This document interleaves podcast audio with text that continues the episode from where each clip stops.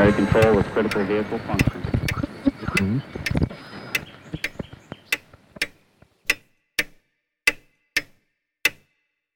Herzlich willkommen zu Zukunft Denken, Episode 81.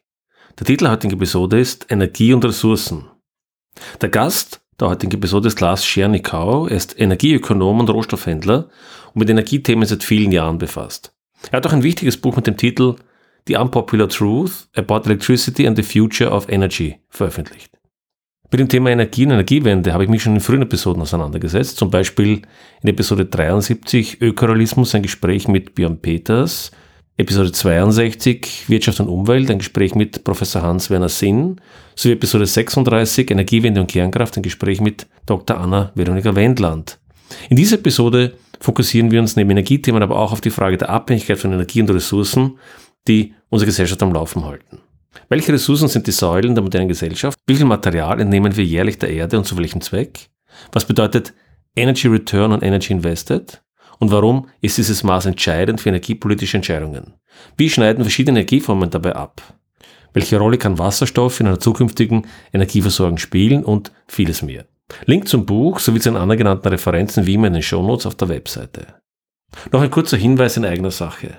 Dieser Podcast ist kostenlos und werbefrei. Ich hoffe, er gibt Ihnen neue Anregungen, auch Ideen, wie wir in unserer komplexen Welt navigieren können.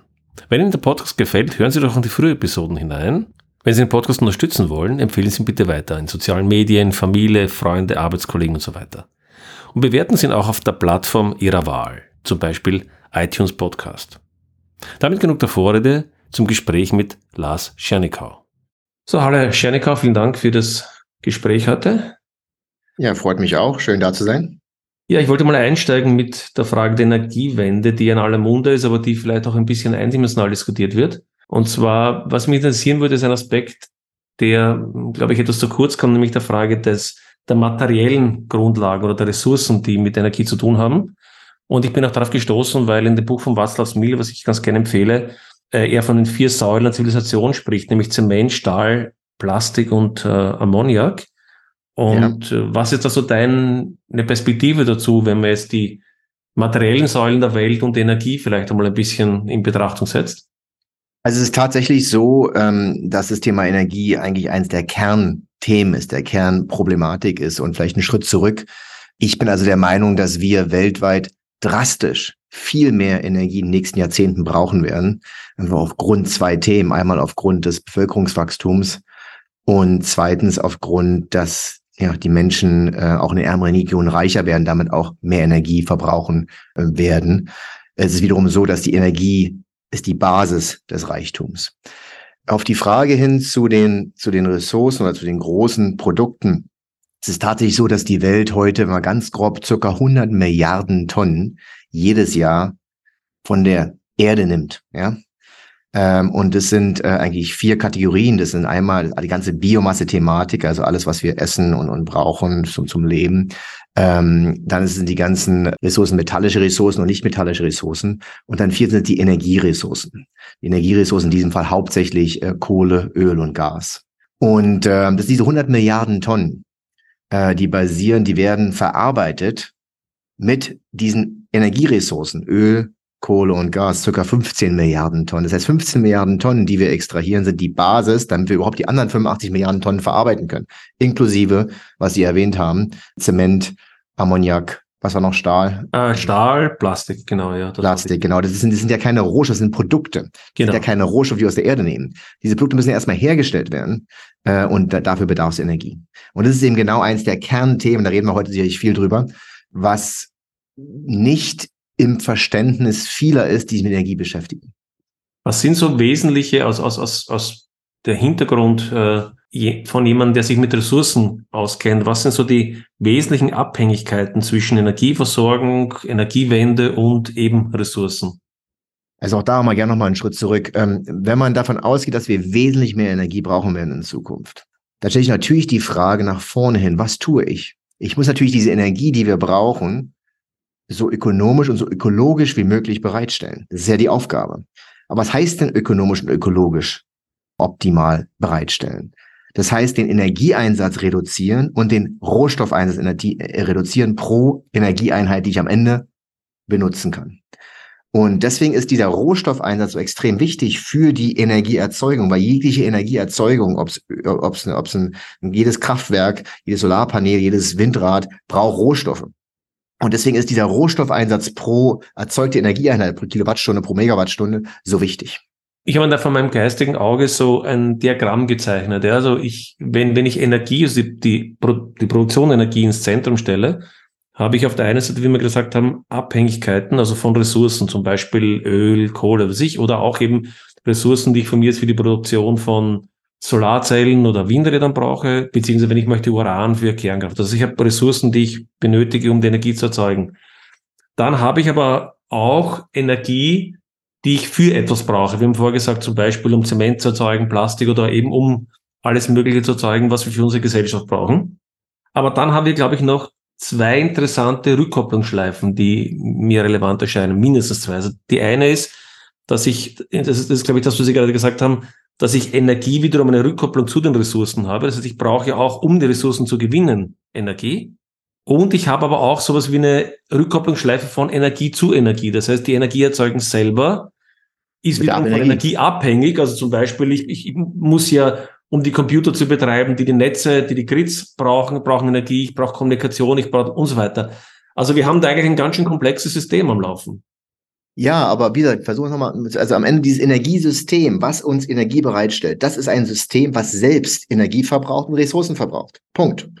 Und diese Energie wiederum dann, die ich habe, mit der mache ich tausend Sachen. Da fahre ich Auto mit, da heize ich mit, ja, ähm, da, da verarbeite ich ein Lithium mit, da mache ich viele Sachen mit, mit der Energie. Aber eben diese Energiebereitstellung selbst bedarf eigene Energie und bedarf Rohstoffe. Und darum ist eines der Kernpunkte. Ja. Bleiben wir jetzt mal vielleicht da bei der, weil wir auch in Deutschland immer wieder von der Energiewende sprechen. Die Energiewende hatte bestimmte Ideen in Deutschland zumindest, äh, erneuerbare Energien und so weiter. Und stelle ich mal ganz direkt die Frage, aus Sicht der Ressourcen oder auch aus anderer Sicht, was ist der Status der deutschen Energiewende? Im Besonderen ist auch gemessen an den eigenen, an den selbstgesetzten Zielen, an selbstgesteckten Zielen. Ja, äh, weiß ich was Status. Also ich glaube, der Status, dass, dass sich Deutschland in einer nicht so tollen Position befindet, ist, glaube ich, kein Geheimnis mehr weltweit. Ja. Deutschland befindet sich immer noch in einer Energiekrise und wird sich meiner Meinung nach in den nächsten zehn Jahren in einer Energiekrise befinden, es sei denn, es ändert sich was drastisch. Und die Problematik liegt, glaube ich, genau an der Energiewende. Ich habe nichts gegen eine Energiewende dahingehend, dass wir nach vorne hin wieder Möglichkeiten suchen, Energie so ökologisch und ökonomisch wie möglich bereitzustellen. Ich habe ein Problem damit, wenn ich Lösungen denen nacheifere, die genau das Konträre machen, genau das Gegenteil tun. Und ähm, es ist eben tatsächlich so, bei, dass der, bei der Diskussion der sogenannten erneuerbaren Energien eben genau dieser Punkt nicht berücksichtigt wird, den wir gerade besprochen haben. Der Energieeinsatz und der Rohstoffeinsatz für die Bereitstellung.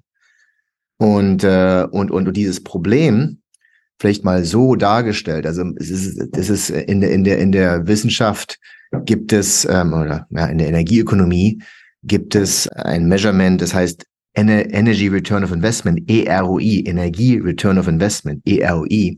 Das heißt, es misst genau, wie viel Energie ich am Ende rauskomme, wie viel ich vorher reinstecke. Und da gibt's in der Wissenschaft ähm, keine klaren Zahlen. Wir selbst arbeiten gerade mit sieben Professoren weltweit an genaueren Zahlen zu diesem Thema.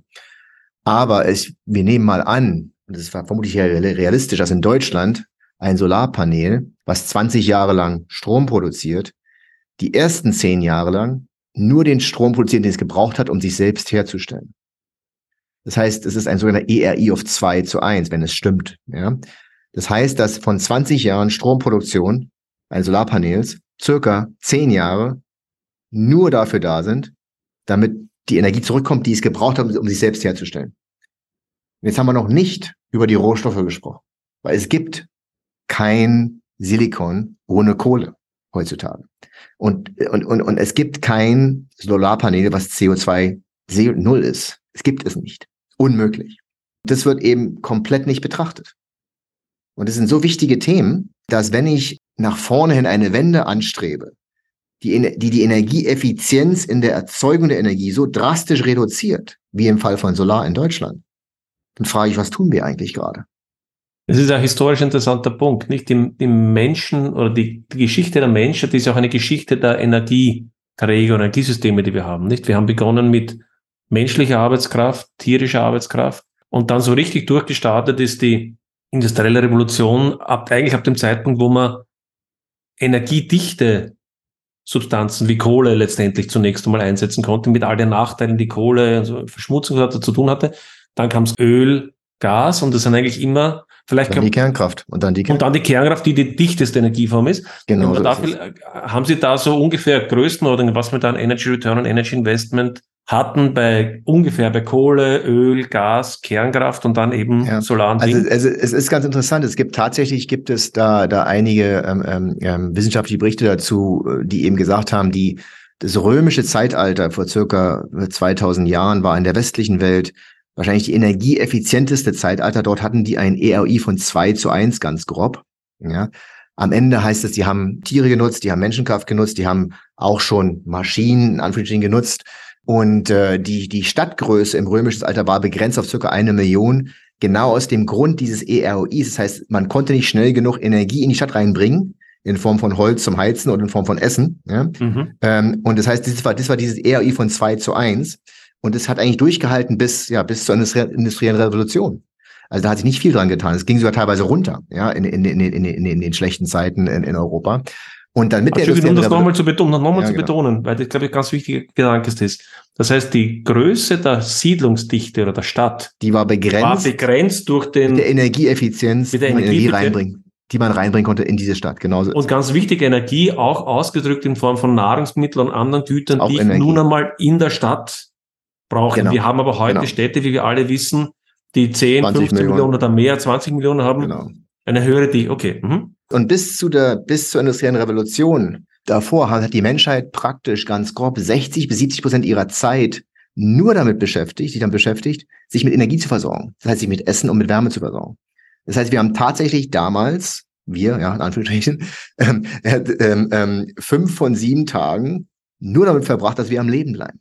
Uns für den Winter vorbereitet und so weiter und so kennen wir alles die Geschichten. Ja.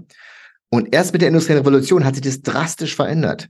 Heute verbringen wir zwischen fünf bis 15 Prozent unserer Produktivität mit der Energieversorgung. Also nur noch ein Bruchteil. Und den Rest können wir Fußball spielen und zusammen auf Zoom äh, sprechen oder einen Podcast machen, ja? was eben damals nicht ging. Ja? Also ist mal so, so ganz kurz zusammengefasst, es ist unglaublich, was sich da stattgefunden hat, was da stattgefunden hat. Und das hat eben deswegen stattgefunden, weil wir tatsächlich ein energiedichtes Rohstoffprodukt gefunden haben in Form von Kohle und das mit der Dampfmaschine damals dann praktisch nutzen konnten für, für Transport, für, für Strom dann auch und damit weniger uns praktisch beschäftigen konnten mit anderen Sachen als mit der Ernährung und der Versorgung. Heute ist die äh, Landwirtschaft nur noch ein Bruchteil unseres globalen GDPs. Damals waren es 40, 50 Prozent. Ja.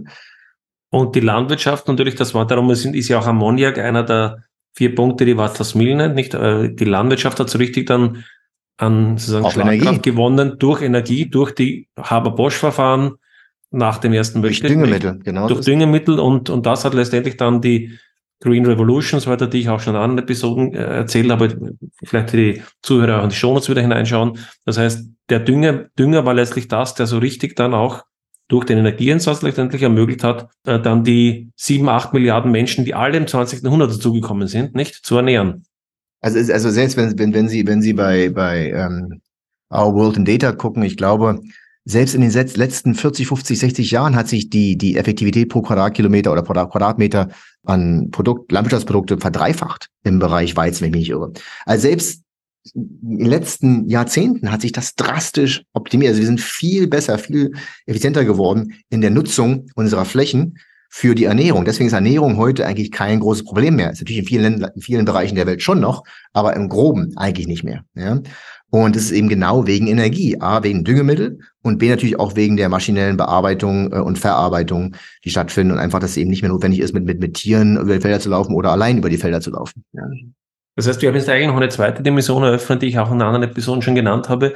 Es ist nicht nur der Ressourcenbedarf, der jetzt in die Energieerzeugung hineingeht, im Sinne von jetzt der Silikon oder Kohle oder irgendwas, sondern auch der Flächenbedarf, der notwendig ist, um, um eine bestimmte Menge Energie zu erzeugen im laufenden Betrieb. Ist ein ganz, ganz wichtiges Thema. Also, also deswegen, also ganz am Anfang haben wir gesagt über die ökologische und ökonomische Dimension der Energiebereitstellung. Und die ökologische Dimension beinhaltet natürlich auch den Flächenbedarf. Natürlich ist es auch ein, ein, ein, eine ökologische Dimension. Hat natürlich auch ökonomischen Einflussfaktor. Das war ganz klar.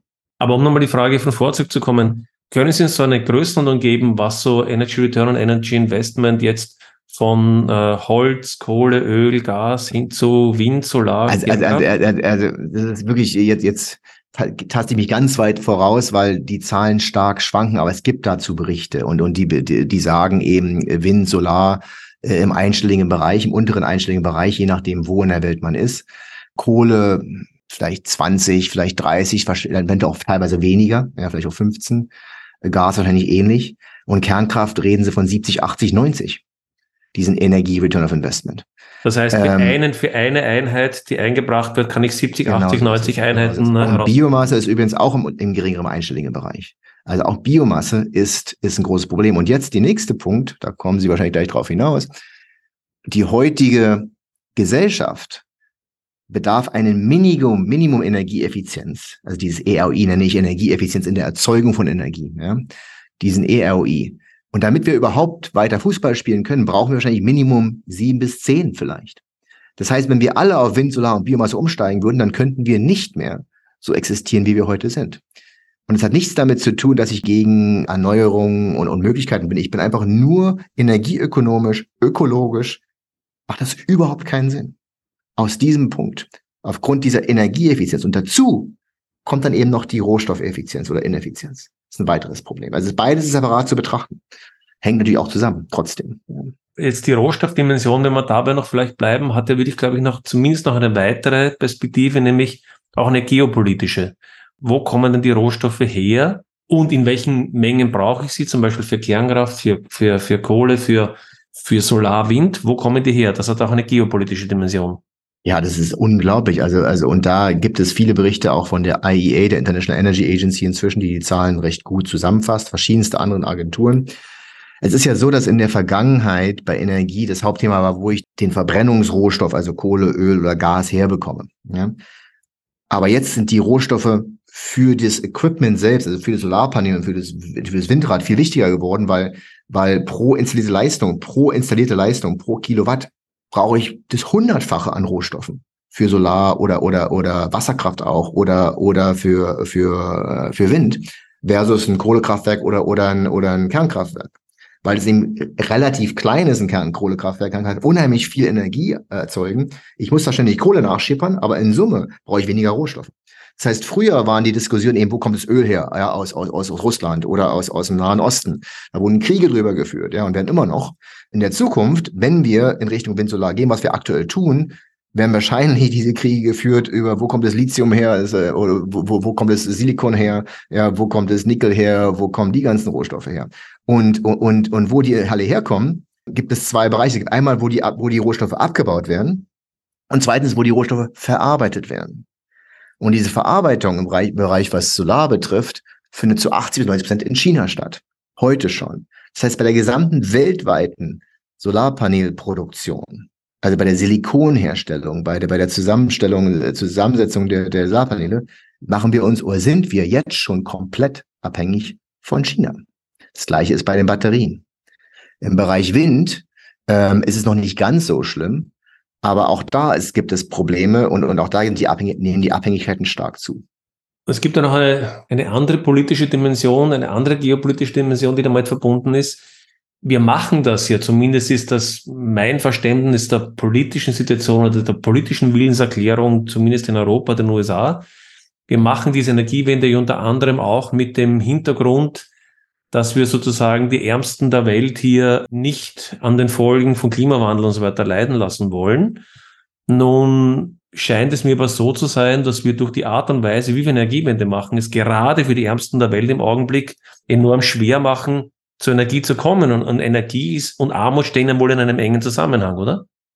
Also das ist eigentlich, was mich auch, auch am meisten beschäftigt. Wenn wir darüber gesprochen haben, über diese Energieeffizienz, über das EOI gesprochen haben, dann ist die logische Konsequenz, dass Wind und Solar am teuersten sein muss. Ist ja klar. Was am energieineffizientesten ist in der Erzeugung, muss ja am Ende am teuersten sein für die Gesellschaft in Summe.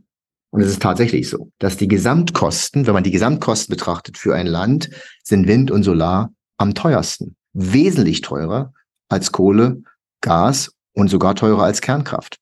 Und die werden teurer, je mehr Wind, Solar ich im System habe, je teurer wird's. Ist auch unbestritten in der Energieökonomie. So, und jetzt kommt genau, was Sie gesagt haben. Die Konsequenz ist, dass dieser sogenannten Energiewende, der grünen Energiewende ist, dass Energie teurer wird. Und wen stört das am meisten? Wen tut das am meisten weh? Den, der armen Bevölkerungsschicht.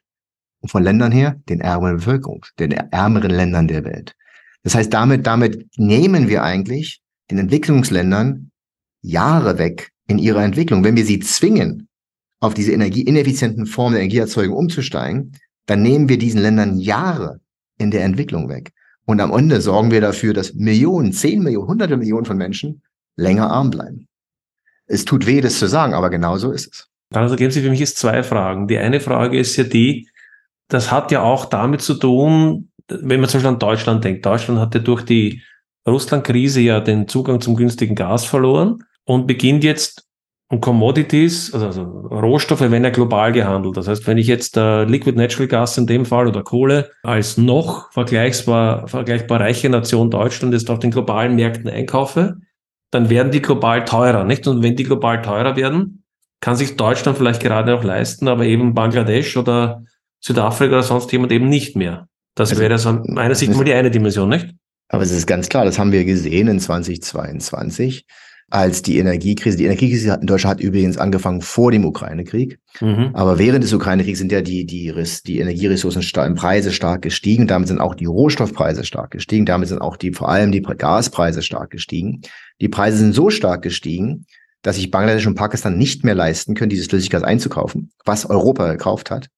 Und wir hatten in Bangladesch vier Tage 170 Millionen Leute ohne Strom. Weil die hatten nicht genug Flüssiggas da, was sie sich nicht mehr leisten konnten einzukaufen. Und, und wer hat, wer, wer zählt denn diese Kosten der Energiewende für diese Menschen? Wer nimmt die Verantwortung dafür? Das ist genau mein Punkt, nicht? Das deckt sich ja nicht ganz mit dem vermeintlichen politischen Ziel, das ich hier habe, nicht? Ganz und gar nicht. Überhaupt nicht. Und dann haben wir noch die, die zweite Seite, wo ich jetzt nachfragen muss, nicht? Sie sagen, und das hört sich für mich plausibel an, dass wenn ich eine Energieform habe, die über eine sehr geringe Energiedichte verfügt. Noch dazu, auf das wir, glaube ich, später noch kommen, die Tatsache, dass natürlich Wind und Solar, wie wir jetzt ja, ich beobachte das jetzt im Juli, August, obwohl wir jetzt im Sommer sind und Sonne haben, kaufen wir offenbar, kommen wir nicht einmal jetzt in Son in, in, im Sommer durch, ohne Energieimporte nach Deutschland. Also wie wird das dann im, im November sein, wo wir dann wochenlang Dunkelflaute haben? Aber auf das, auf das Thema der Speichern kommen wir zurück. Aber wie kann es sein, dass wir ständig in Medien und auch von Experten hören, dass Wind und im Besonderen Solar so billig ist, die billigste aller möglichen Energieformen und Solar ist pro Megawatt das, die billigsten aller Stromerzeugungsmöglichkeiten. Das ist das, was man regelmäßig hört. Das passt doch jetzt nicht zusammen mit dem, was Sie vorgesagt haben. Es passt überhaupt nicht zusammen und es liegt daran in der Definition der Kosten. Wie Sie vielleicht wissen, also jeder, der, der einen Wirtschaftskunde oder Wurzelunterricht gehabt hat, der weiß auf die Frage, was kostet das, hängt davon ab, was ich mit der Frage beantworten möchte. Und wenn ich zum Beispiel frage, was kostet mich eine Kilowattstrome Solar, dann kostet die mich mittags, wenn ich das Solarpanel bereits stehen habe, praktisch gar nichts. Das heißt, die Grenzkosten, sogenannten Grenzkosten sind praktisch faktisch null. Während wenn ich Kohle verbrenne, dann habe ich die Kosten der Kohle, die ich verbrenne. Das heißt, die sind höher.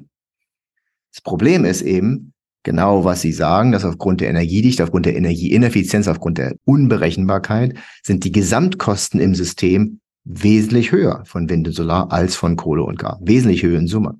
Und da ist einfach die Politik und auch die, auch viele Unternehmen sind da nicht ehrlich. Und da gibt es diese sogenannte, das heißt LCOE, LCOE, Levelized Cost of Electricity. Das beinhaltet die Kosten der, des Solarpanels das beinhaltet die Kosten des, also die, die Fuel-Kosten, wie sagt man auf Deutsch, die Fuel-Kosten, äh, wenn ich so die Verbrennungskosten, was ich vielleicht rein, reinpacken muss, was in diesem Fall null wäre. Und beinhaltet die normalen, sage ich mal, Maintenance-Kosten, die ich brauche, um das Solarpanel aufrechtzuerhalten. Und diese Kosten sind natürlich sehr gering, ja. Und inzwischen ist ja so, dass das auch eben die, die, die Kosten äh, von Solarpanelen stark gefallen sind. Aber das ist nicht relevant. Was relevant sind die Gesamtkosten im System. Was was kostet mich eine Kilowattstunde im System, die ich nutzen kann, eine nutzbare Kilowattstunde.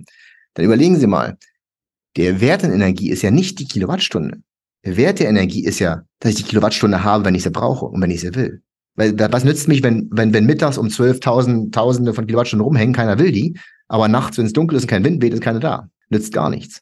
Und, und das ist eben das Problem, dass der Wert einer Kilowattstunde aus dem Kohlekraftwerk viel, viel höher ist als der Wert einer Kilowattstunde aus, aus dem Solarkraftwerk, so genannt.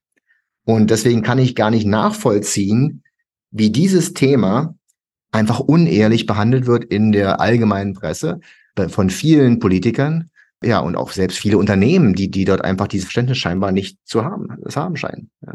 ja, das scheint sich in der allgemeinen Öffentlichkeit noch nicht klar genug rumgesprochen zu haben, dass elektrischer Strom eben nicht wie Brot oder Bohnen sind, nicht? Ich kann Bohnen heute kaufen und übermorgen essen, aber ich kann Strom nicht jetzt kaufen und in zehn Minuten verbrauchen, sondern ich muss ihn jetzt kaufen und jetzt verbrauchen, nicht? Oder jetzt produzieren und jetzt verbrauchen. Genau. Und, die, und diese fehlenden Kosten sind eben, deswegen haben wir auch ein, auch ein, ein wissenschaftliches Papier dazu geschrieben, über die Full Cost of Electricity, über die Gesamtkosten, Gesamtstromkosten im Vergleich zu diesen Levelized Cost of Electricity, also diesen Zeit, diesen, diesen mikroökonomischen Betrachtung. Und, und was eben grundsätzlich fehlt, ist bei dieser aktuellen Kostenbetrachtung, vor der wir täglich in der Presse lesen, es fehlt einmal die Integrationskosten von diesem Intermit oder von diesem Wind-Solar, was man nicht weiß, der kommt mal da, mal nicht da und eben die ganze Speicherthematik. Das sind zwei Hauptbereiche, viele andere Kostenbereiche. Da kann man mich googeln und dann findet man dazu einige Artikel, die ich dazu auch geschrieben habe. Ja, die werde ich dann vielleicht auch in die Shownotes hineinpacken, also für die Zuhörer vielleicht einfach wieder auf die Webseite schauen und dann einfach den Links folgen.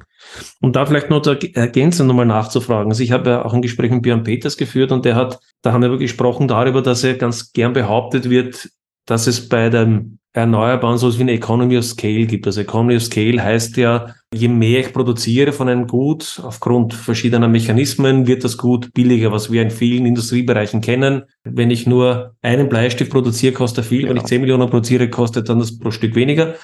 Und wenn ich Björn äh, richtig verstanden habe, dann sagt also diese Economy of Scale trifft nicht zu bei erneuerbaren Energien, sondern da gibt es irgendwie so einen so eine Grenzgröße bis zu einem gewissen Prozentsatz an äh, Solarwind im System, wahrscheinlich abhängig von Nation, von Standort und so weiter, kann es ökonomisch sinnvoll sein und damit muss man ehrlich sagen auch ökologisch, weil ökologisch ist es ja nicht sinnvoll, wenn ich dramatisch Überkapazität habe. Das ist ja auch nicht ökologisch, nicht? Also Ökonomie und Ökologie scheinen in meinem Verständnis ja da doch relativ eng über, zu überlappen. Also meine Frage ist, stimmen Sie dieser Betrachtung zu, dass es diese Economy of Scale eben nicht gibt bei diesen Energieformen? Also auch da muss man wieder unterscheiden. Also es ist tatsächlich so, dass bei der Produktion von Solarpanelen oder von Windrädern gibt es natürlich Economies of Scale. Bei der Produktion, ja, okay. Das mhm. ist wichtig, davon reden alle. Davon mhm. reden alle, dass die Kosten eben sehr gering werden. Aber da sind wir schon so weit runter in der Kurve, dass es praktisch, jetzt im Moment werden sie eher teurer. Also im Moment wird es eher wieder teurer, es wird nicht mehr billiger. Und äh, bisher hat man immer gern das weiter projiziert nach vorne, es wird immer, immer billiger, praktisch auf Null. Ja? Also bei, den, bei der Produktion von Massengütern gibt es natürlich Economy of Scale bis zu einem gewissen Punkt. Irgendwann ist es dann einfach, da sind wir, es ist ausgelutscht, ja, auf Deutsch gesagt. Und da ist es ta tatsächlich im Moment schon so, bei Solar und Wind, dass wir schon ziemlich weit unten sind. Und da gibt es noch Optimierungsmöglichkeiten, auf jeden Fall. Die gibt es immer, auch technologische Optimierungsmöglichkeiten, aber die sind nicht mehr relevant. Was relevant sind, sind genau, wo, wo, wovon Sie eben gesprochen haben, sind die, Kosten, die Systemkosten. Wenn ich halt fünf Prozent Solar im System habe, dann komme ich damit gut zurecht. Da kann ich mein Gas in Kohlekraftwerk ein bisschen anpassen, spar, äh, sparen ein paar Tonnen Kohle, ein paar Tonnen Gas, alles gut. Und dann macht das irgendwo Sinn. Aber sobald ich eben höhere Bereiche habe, das kann bei 10, 15, 20 Prozent liegen, weiß ich nicht wo. Ich habe ein Gefühl, aber ich weiß nicht genaue Zahl, hängt wirklich davon ab, in welchem Land. Dann ist es so, dass es eben kontraproduktiv wird und dass es eben keine Economy of Scale, sondern negative Economy of Scale gibt, dass es eben teurer wird. Und das ist genau, was ich vorhin gesagt hatte, dass eben Windsolar tatsächlich heute schon die teuerste Art der Stromerzeugung sind in Deutschland. Und jedes weitere Solarpanel, jedes weitere Windrad macht es noch teurer. Jede Kilowattstunde mehr, die aus Solar und Wind kommt, hat geringeren Wert als die vorherige Kilowattstunden. Ich habe schon so viel davon mittags, da brauche ich nicht noch mehr, nützen mir nichts mehr. Ganz im Gegenteil, ich muss teilweise dann zu negativen Kosten verschenken ins Ausland, damit die abgenommen werden. Weil, was Sie sagten, Strom ist eben nicht eine Bohne, die ich kaufe oder Butter, die ich kaufe, sondern Strom im System muss immer Angebot, Nachfrage genau gleich sein, damit die Frequenz berühmten 50 Hertz beigehalten werden können. Und wenn die nicht, wenn die 50 Hertz davon abweichen, dann geht das System kaputt. Dann wird abgeschaltet, gibt es Blackouts.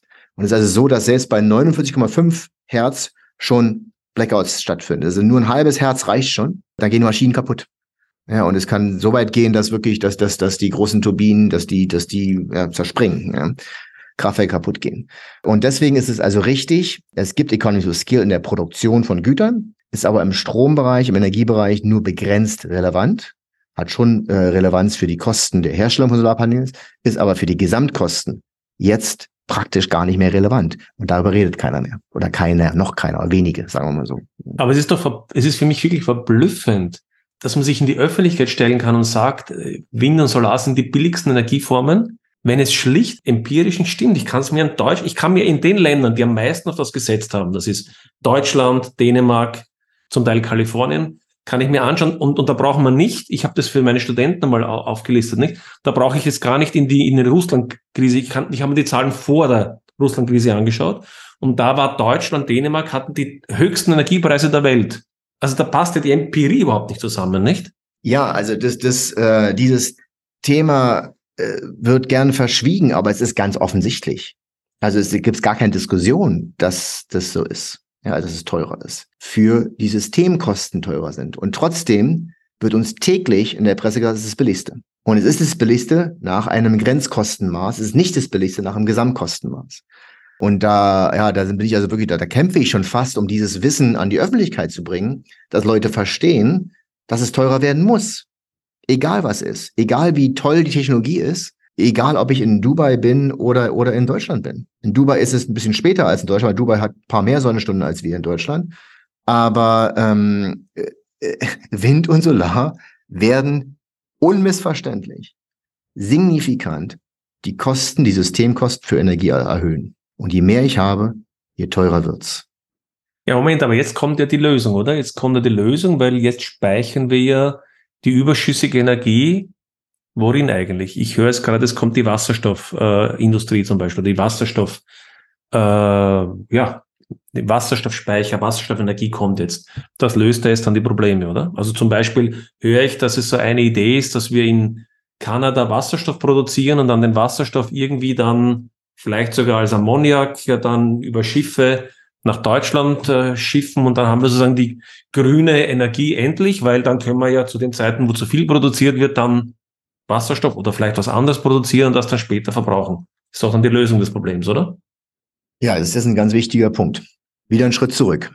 Hauptprobleme von Wind, Solar und Biomasse sind die Energiedichte pro Quadratmeter. Also es kommt nur so viel Sonne pro Quadratmeter an. Da kann ich machen, was ich will. Das heißt, ich brauche riesige Flächen. Das heißt, ich brauche riesige Anlagen, um Strom zu erzeugen. Und da haben wir darüber gesprochen, dass der Rohstoffeinsatz, der Energieeinsatz extrem hoch ist, um das zu tun. Jetzt habe ich ein Produkt Strom aus Solar in diesem Fall, sagen wir mal, der nicht immer verfügbar ist. Mal ja, mal nein, eine Wolke, keine Wolke und so weiter. Jetzt versuchen wir dieses Problem zu lösen, weil dieses Problem kostet natürlich Geld im System. Das Problem versuche ich zu lösen, indem ich Speicher mache. So, und Speicher kosten aber auch Geld. Die kosten nicht nur Geld, die kosten auch Energie. Die kosten nicht nur Geld Energie, die kosten auch Rohstoffe. und, äh, und im Bereich von Wasserstoff also ist also meiner Meinung nach gar nicht mehr in Diskussion in energieökonomischen Kreisen. Selbst eine Professor Kempfert ist sich bewusst und sagt öffentlich, dass Wasserstoff nicht die Speicherlösung sein kann aufgrund der Kosten. Und die Kosten hier sind die Energiekosten. Also um Wasserstoff für Speicherzwecke zu nutzen, muss ich ja Wasserstoff erstmal herstellen. Muss ich ihn herstellen, dann muss ich den speichern, dann muss ich ihn transportieren und dann muss ich den wieder in Strom ummodeln. Ja? Ähm, und, äh, und diese, diese Kette, die bedarf 65 bis 80 Prozent der Energie geht dabei verloren. Das heißt, ich pack eine Energieeinheit rein und am Ende, wenn ich das Wasserstoff wieder Strom mache, habe ich noch 0,2 äh, bis 0,35 Einheiten übrig. Das heißt, ich verliere schmeiße weg. Man kann keine Energie verlieren, aber ich verliere ja, 65 bis 80 Prozent der, der Energie. Und diese Energie, was die Energie wird was? Wo geht die denn hin? Die wird in Form von Wärme an die Atmosphäre abgegeben. Weil Wärme, Energie geht nie verloren. Aufgrund dieser extremen Ineffizienz, wieder die Ineffizienz, die Energieineffizienz, kann es ökonomisch gar keinen Sinn machen, ökologisch auch nicht. Weil Sie müssen ja sich überlegen, ich habe jetzt eine Elektrolyse, Elektrolyse, eine große Fabrik, und die geht eben im Winter gar nicht, weil da ist keine Sonne in Deutschland. Ja. Ähm, deswegen ist ja die Idee, okay, ich hole es mir aus Dubai ran. Ja, aber in Dubai auch da ist nachts dunkel. Und auch die haben nur 30 Prozent der Zeit äh, Sonne im Durchschnitt. Das heißt, auch die Elektrolyse läuft, läuft nicht effizient. Die kann gar nicht effizient laufen. Wird viel zu teuer.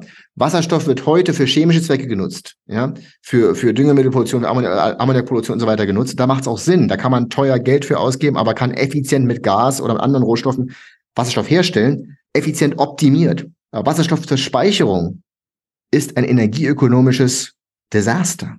Mehr kann ich nicht sagen. Und meiner Meinung gibt es da gar keine Diskussion mehr in energieökonomischen Kreisen. Es gibt keinen Energieökonom, der ehrlich sagen kann, dass Wasserstoff für die Langfristspeicherung die Lösung ist. Weil es kommt noch was dazu, ich meine, ich, ich bin, bin selbst der Chemiker, nicht? Und wenn man ein bisschen sich mit äh, Wasserstoff als Element äh, und als Gas beschäftigt, kommt noch dazu. Kommt noch dazu. stellt man fest, was das für eine unglaublich unangenehme Substanz das eigentlich ist, nicht? Die ist ganz schwer zu speichern, die ist sehr flüchtig, die kann aus allen möglichen äh, Ventilen und so weiter leicht aus, ausbrechen. Dann habe ich sehr geringe Energiedichten. Also wenn ich jetzt mit Tankern Wasserstoff oder was transportieren würde, hätte ich ja furchtbare Energiedichten im Vergleich zu Flüssiggas oder ähnlichem, ne? Also, also, also, genau, jetzt haben wir, jetzt haben wir jetzt gerade über die, die über energetischen Blödsinn gesprochen, was es heißt, Wasserstoff zur Speicherung zu nutzen. Jetzt reden wir über ökologischen Blödsinn. Also, also Wasserstoff ist, wie, wie Sie sagen, ist ja so klein, ist ja die kleinst, kleinste Molekül, ja. Äh, das, das entweicht ja allem, ja. Und Wasserstoff in der Atmosphäre hat einen zwölfmal höheren Grünhausgaseffekt als, als CO2 übrig, lustigerweise. Ja. Genau, das heißt, wenn ich eine, das heißt, wenn ich eine Wasserstoffwirtschaft etabliere, die viele Leckagen hat, haben ja, muss ja, geht ja gar nicht. Habe ich das Gegenteil von dem erzielt, was ich eigentlich am Papier so. erzielen wollte. Und, und diese Moleküle sind so klein, die gehen in, in, in, Stahlrohre, kann ich gar nicht machen. Ich brauche spezielle Legierungen, damit es überhaupt transportabel ist. Sonst geht es in, macht es, macht es Stahl spröde und dann zerspringt es. Ähm, ist extrem explosiv, extrem explosiv, also extrem gefährlich mit Wasserstoff. Und zur Energiedichte ist ja tatsächlich so, wenn man jetzt zum Beispiel einen LKW hätte mit, mit Benzin, ja, den, den ich jetzt irgendwo in Benzin zur Tankstelle fahre, dann kommt am Ende ziehen fast das gesamte Benzin wieder an. Ein bisschen Benzin verbraucht der LKW beim Fahren oder die Diesel. Ja. Wenn ich jetzt aber Wasserstoff fahren würde, dann wäre nach 500 bis 800 Kilometern wäre wär, wär die Energie alle. Die Energie wäre verbraucht. So, so, so, so dünn ist Wasserstoff, dass ich praktisch nur geringe Menge transportieren kann in diesem Tanker, in meinem, in meinem LKW-Tanker. Das ist auch eine interessante, interessante ähm, ähm, Erklärung, dass man wirklich sagen, was Wasser, Energiedichte ist einmal pro Kilogramm, aber auch pro Liter. Ja? Also was, wie viel Energie passt pro Kubikmeter oder eben äh, pro Kilo rein. Ja. Und das Relevante ist ja hier eher das Volumen, weil ja das, weil ja das Volumen ja der Punkt ist, den ich, dass ich ja bewegen muss, nicht? Und nicht so sehr die, nicht so sehr das genau Gewicht. So ist es. Und wenn ich es flüssig mache, dann kann ich es sehr energiedicht machen. Wenn ich verflüssige, bedarf aber wieder unglaublich viel Energie, ist unglaublich gefährlich. Aus meiner Sicht, ich weiß nicht, wie Sie das sehen, aus meiner Sicht, absurdeste, was ich gehört habe, war die Idee, in Kanada mit angeblich erneuerbaren Wasserstoff zu erzeugen. Da aber der Wasserstoff sich ja, wie wir gerade besprochen haben, sehr schlecht transportieren lässt, wandle ich ihn dort mit Haber-Bosch-Verfahren in Ammoniak um. Genau. Weil Ammoniak kann ich zugegebenermaßen relativ gut transportieren. Aber da habe ich ja wieder Energieverluste, weil ich habe genau. Haber-Bosch-Verfahren Verluste. Dann transportiere ich das Ammoniak nach Deutschland. Mhm. Das haben wir vorgesagt, Ammoniak ist Dünger. Mhm. Wir legen in einer Welt, wo wir den Dünger wie Brot brauchen. Und den verbrennen wir jetzt. Und genau. dann wollen wir das Ammoniak in, in deutschen Kraftwerken verbrauchen, äh, ver, ver, verbrennen. Ja. Also äh, tut mir leid, es ist für mich eine absolute, also eine Fehlentscheidung, eine Fehlüberlegung. Aber vielleicht nochmal einen Schritt. Also ich glaube nicht an irgendwelche Conspiracies oder was. Also ich habe ja die Sachen auch nicht gewusst vor fünf Jahren. Ich kann ja niemanden dafür verantwortlich machen, dass er es nicht weiß. Ich kann nur Leute verantwortlich dafür machen, dass die Entscheidungen fällen, ohne sich vorher zu informieren. Aber wie gesagt, ich habe die Sachen auch vorher nicht gewusst. Die musste ich auch mir über Jahre lang ähm, äh, aneignen und auch Sie, ja. Also was ich erwarte, ist, dass man solche gravierenden Entscheidungen, die ja wohlgemerkt mit Steuergeldern bezahlt werden, dass ich mich vorher informiere, was es für ökonomische und ökologische Auswirkungen hat. Das möchte ich nachher mal kurz zurückkommen, aber noch ein, ein weiterer Gedanke, um an den Anfang zurückzuspringen. Das ist nämlich auch ein Punkt, der mir scheinbar nicht ganz durchdringt. Ich habe am Anfang gesagt, Mehl, nicht Stahl und Zement und andere Ressourcen. Und was aus meiner Sicht auch ganz wild vermischt wird, ist Energie und Strom. Und ja. es wird, es wird sehr gerne, wir reden ständig vom Strom, aber Strom ist ungefähr der größte 120 Prozent der, des gesamten Energiebedarfs, der Rest die 80 Prozent grob, nicht? Wenn ich mich nicht irre, sind also alles außer Strom, also Wärme und, und Mobilität und alles Mögliche. Selbst wenn ich relativ effizient Strom erzeugen könnte, wo wir, wo wir gesagt haben, dass wir schon die Herausforderung haben, aber selbst wenn ich das könnte, heißt es ja noch nicht, dass ich damit automatisch auch all das leicht ersetzen kann, was heute nicht Strom ist, oder? Also Gerade im Ressourcenbereich. Richtig. Das ist absolut richtig. Also es ist tatsächlich so, dass wenn wir ehrlich sind, sind circa 40 Prozent, nicht 20 Prozent der primären Energie werden genutzt, um aktuell Strom zu erzeugen. Ja. 40 Prozent werden für Strom genutzt, circa 20 Prozent ganz grob für Transportzwecke, 20 Prozent für Heizungszwecke, 20 Prozent für industrielle Zwecke. Das heißt, 60 Prozent der Energie wird für Nicht-Stromzwecke genutzt. Deswegen reden alle von der sogenannten Elektrifizierung, zu versuchen, diese 60 Prozent eben mit Strom zu lösen. Weil ich habe ja in Zukunft so viel Strom und so billig, was nicht der Fall ist, haben wir darüber gesprochen, ist nicht der Fall. Aber wir hätten ja theoretisch so viel Strom in Zukunft, dass wir lieber versuchen sollten, diese 60 Prozent mit Strom zu ersetzen. Daher die Diskussion, Benzinautos, Dieselautos mit E-Autos zu ersetzen. Es geht ja nur darum, wie ich praktisch diese 40 Prozent versuche auf 60, 70, 80 Prozent zu kriegen. Deswegen reden wir von Stahl äh, mit, mit, mit Strom Stahl erzeugen, ja, äh, statt, statt eben mit mit Kokskohle und mit Koks. Ähm, also diese ganze Diskussion der Elektrifizierung ist genau dahingehend, was Sie gesagt haben, dass tatsächlich Strom nur ein signifikanter Bruchteil, circa 40 Prozent der aktuellen primären Energie ist.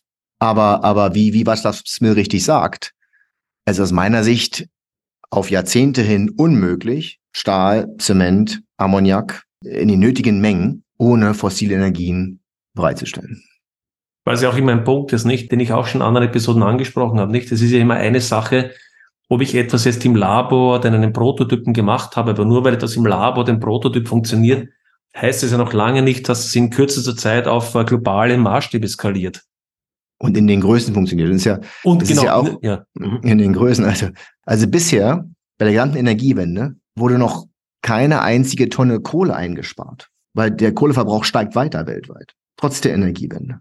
Also wir reden über keine Energiewende, sondern wir reden über einen Energiezusatz. Also wir reduzieren vielleicht den Zuwachs an Kohle und Gas ein bisschen. Aber praktisch ist es bisher unmöglich, ohne Kohle, Öl und Gas ähm, zurechtzukommen. Weltweit circa 80 Prozent, mit Kernenergie ganz grob 90 Prozent der gesamten Energie kommen aus Kohle, Öl, Gas und Kernkraft. Und äh, in Europa sind es immer noch 70 Prozent aus fossilen Energien, immer noch 70 Prozent. Und in Deutschland nach 20 Jahren und über einer Billion an Euro Investitionen hat Wind und Solar haben, glaube ich, 5, 6 Prozent Anteil in der Primärenergie. Also ist lächerlich. Das ist aber nicht die Zahl, die in der Öffentlichkeit ankommt. Ich frage mich, wie kann es sein, dass, dass wir solche gravierenden Entscheidungen, die ganze Nationen betreffen, auf Basis ja, solcher windiger Zahlen oder solcher windiger Annahmen. Ja, die Zahlen sind ja, ist ja interessant, das ist, die Zahlen sind ja nicht falsch, die sind einfach nur nicht relevant. Ja. Es ist nicht relevant, dass im Sommer mittags Sonne und Wind 98 Prozent des Stroms bereitgestellt haben um drei Uhr Nachmittag. Ist einfach nicht relevant. Die Zahl ist richtig. Hm. Aber es ist, es ist, es ist eine Verblendung der, der, der Menschheit. Was relevant ist, ist, was ich ja, nutzen kann, jederzeit nutzen kann, belastbar nutzen kann. Und bei der Stromerzeugung hat Wind und Solar haben, glaube ich, 30, 33 Prozent Anteil in Deutschland. Sehr hohen Anteil schon. Aber eben, wenn ich die Primärenergie betrachte, sind es nur noch 5, 6 Prozent. Weil wir eben gerade darüber gesprochen haben. Es gibt noch ein paar andere Sachen außer Strom, was Energie machen muss. Und wie gesagt, ich, ich kann immer nur noch mal sagen, wenn wir zu 100 Prozent von Biomasse, Wind, Solar und Wasserstoff abhängig wären, würden wir beide dieses Gespräch nicht führen können. Wir hätten nicht genug Energie weltweit. Und schon gar nicht Pakistan, Bangladesch, Afrika, Philippinen, Vietnam. Wo sollen die denn das herkommen? Ich war vor Ende des Jahres, war ich, Ende letzten Jahres war ich in Vietnam, habe dort gesprochen vor dem Ministerium und sehe deren Plan für die zukünftige Energie ab. Und Deutschland kann sich ja heute schon noch gerade so immer mit Strom versorgen. Gerade so, im Winter wahrscheinlich eher nicht. Also eigentlich ist Deutschland schon nicht mehr in der Lage, wirklich immer sich komplett selbst mit Strom zu versorgen. Und da kommt Vietnam in sieben Jahren hin. Texas ist heute auch schon da. Die können sich auch nicht immer. New York ist auch heute schon da. Das heißt, wir haben heute schon Länder, Südafrika sowieso, die haben 17 Stunden, die haben 17 Stunden Blackouts jeden Tag. 17 Stunden Blackouts in Johannesburg. Das heißt, wir haben immer mehr Länder, die an diese Grenzen stoßen, wo sie sich nicht mehr selbst versorgen können. Das heißt, sie sind von Importen abhängig. Und selbst die großen neuen Entwicklungsländer eben, die sollen jetzt auch dahin gehen. Und wenn ich deren die Pläne Indonesien, in, in Vietnam, Philippinen, in Malaysia, wenn ich die Pläne sehe, dann sind alle Pläne gleich, nur dass es ein paar Jahre später kommt als in Deutschland. Und dann importieren wir alle am gleichen Abend Strom. Von wem wissen wir noch nicht genau, überlegen wir uns noch. Mhm. Weil Sie in New York erwähnen, da habe ich, da habe ich äh, Statistik, äh, Grafik gesehen. New York hat ja ein großes Kernkraftwerk abgeschalten. Ja. Und versprochen wurde von den äh, Grünen, oder Grüne gibt es noch nicht, aber sondern von den Aktivisten, wurde versprochen, dass der Verlust dieses großen Kernkraftwerks durch Erneuerbare kompensiert wird. Wenn man sich die Zahlen aber anschaut, stellt man fest, dass es praktisch komplett durch Kohle, also durch Fossile kompensiert wurde. Genau. Ich meine, es geht ja auch gar nicht. 2022 ist ein super Jahr. 2022 war das Jahr nach Corona. Die Weltbevölkerung äh, äh, hat wieder Aufleben, industrielle, äh, industrielle Aktivitäten nimmt zu. Der Energiebedarf hat drastisch zugenommen 2022, nachdem 2021 stark eingefallen war. Und was haben wir gebraucht? Kohle. 60 Prozent des Energiewachstums 2022 kam aus Kohle. Weil es unmöglich ist, diese Energie weiter von Wind und Solar, obwohl drastisch wahnsinnige Mengen an Solarpanelen und Windrädern gebaut wurden, war es gar nicht mehr relevant. Ja? Wenn natürlich das, das, das, das Wachstum gering ist, dann kann Wind und Solar das, das, ab, das ab, abarbeiten. Aber wir wollen ja nicht, dass wir gering wachsen, wir wollen ja schnell wachsen. Schnell wachsen. Vielleicht wir in Deutschland nicht mehr, aber zumindest die Leute in Pakistan, Bangladesch und in Afrika, die wollen vielleicht doch ein bisschen schneller wachsen. Also es ist tatsächlich so, dass, dass, dass das gar nicht möglich ist. Und, und dazu kommt diese Anti-Kernkraft-Debatte, kommt ja auch noch, das ist ja auch noch komplett irrsinnig dass ja auch noch alle gegen Kernkraft dazu noch sind. Das, das verstehe ich überhaupt nicht. Also ich bin extrem pro Kernkraft. Ja, das habe ich an der, in, in dem Podcast auch schon des Öfteren äh, besprochen. Aber da würde ich jetzt doch einmal, eines noch gerne nachfragen. Mein Eindruck ist ja, das war, ich, ich habe die Frau Wendland vor fast zwei Jahren äh, auch im Gespräch gehabt und damals habe ich sozusagen die These vertreten, dass es war damals schon absehbar, dass, dass Deutschland hier gegen die Wand fährt mit der, oder schon vorher, vorher absehbar, und meine These war damals aber, dass das zwar für Deutschland schlecht ist natürlich, weil Deutschland Entscheidungen getroffen hat, die mhm. offensichtlich äh, nicht günstig sind.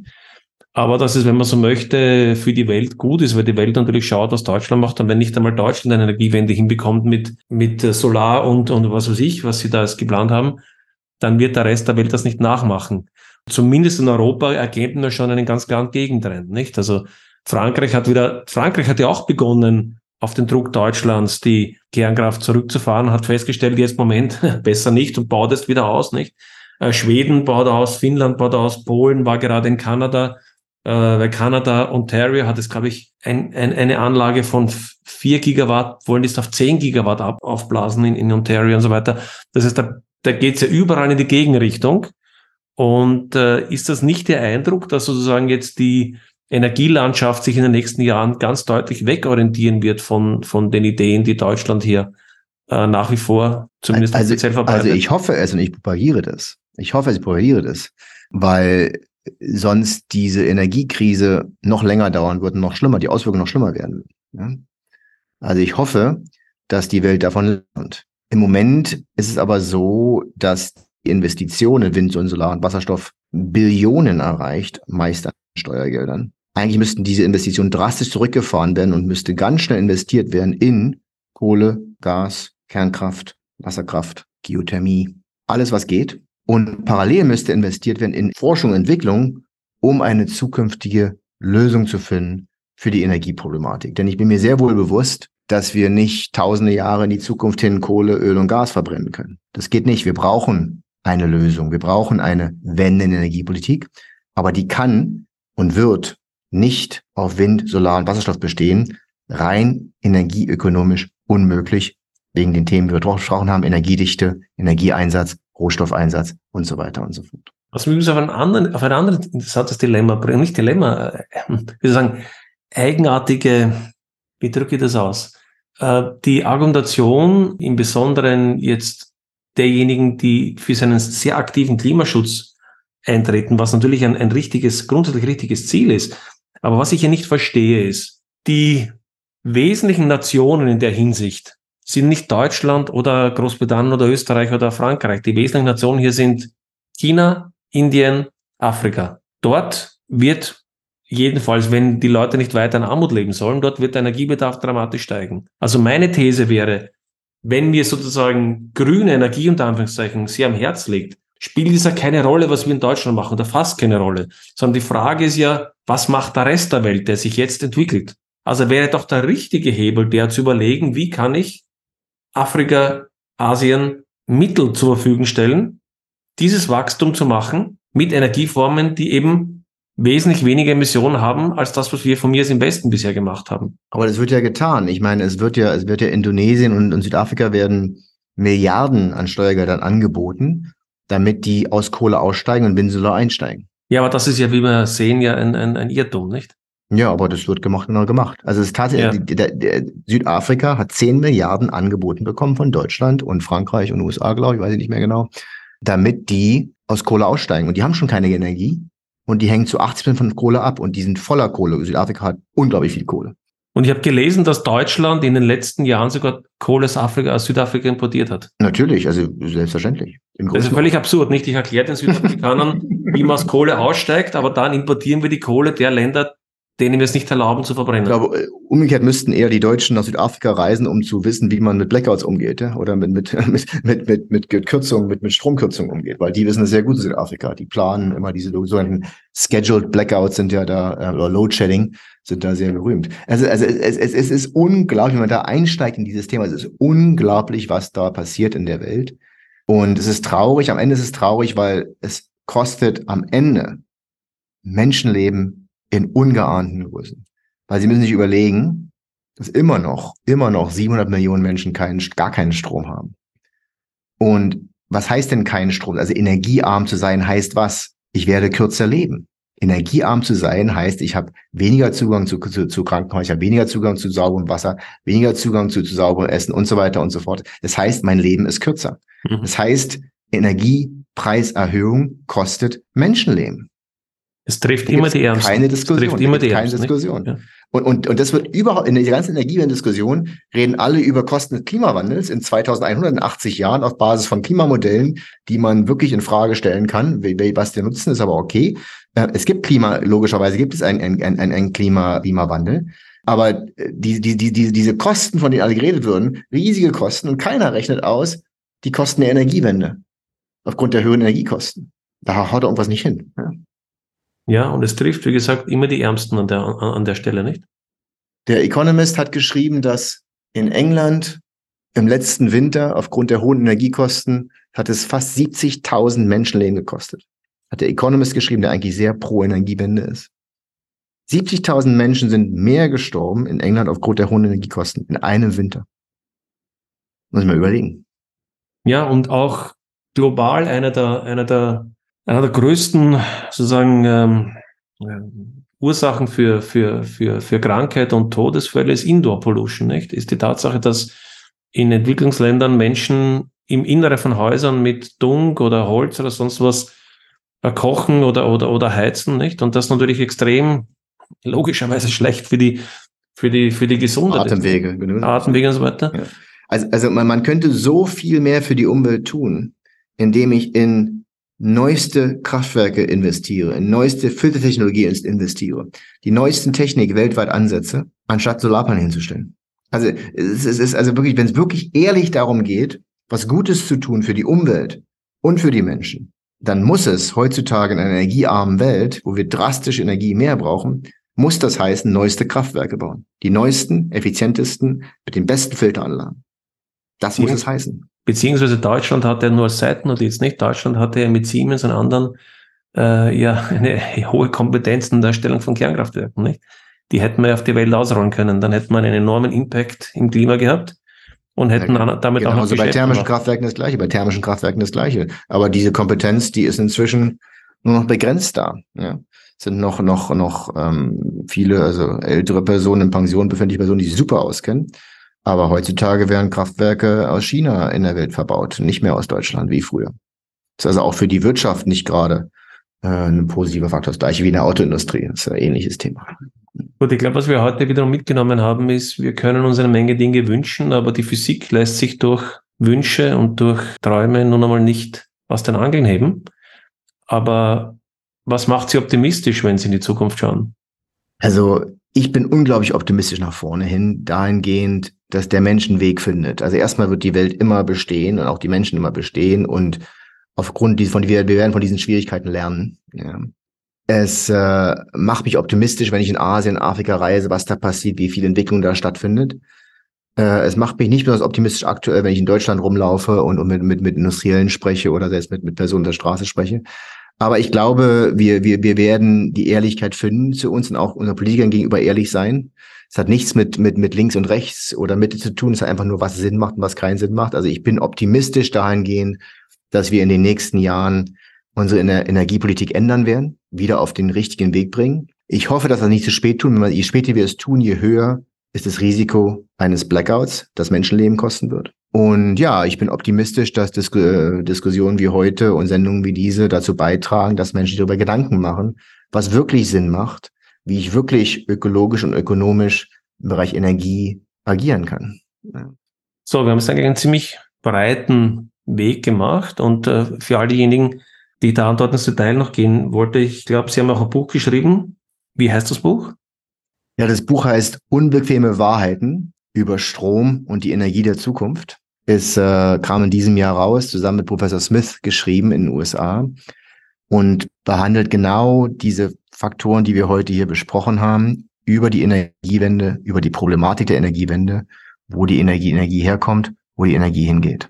Ja. Dann danke ich vielen für das Gespräch und äh, natürlich empfehle ich allen Zuhörern, sich das Buch zu Gemüte zu führen und natürlich die Dinge, die wir teilweise hier auch noch anreißen konnten, dann entsprechend zu vertiefen. Vielen Dank. Ja, vielen Dank Ihnen äh, für das angenehme Gespräch und ich hoffe, es dazu beiträgt, dass ja, die Leute ein bisschen mehr über dieses Thema nachdenken und sich nicht mehr blenden lassen von Berichten in der allgemeinen Presse, die da sagen, dass alles gut wird, ja, was Energie betrifft, wenn wir weiter so machen mit der Energiewende. Ja.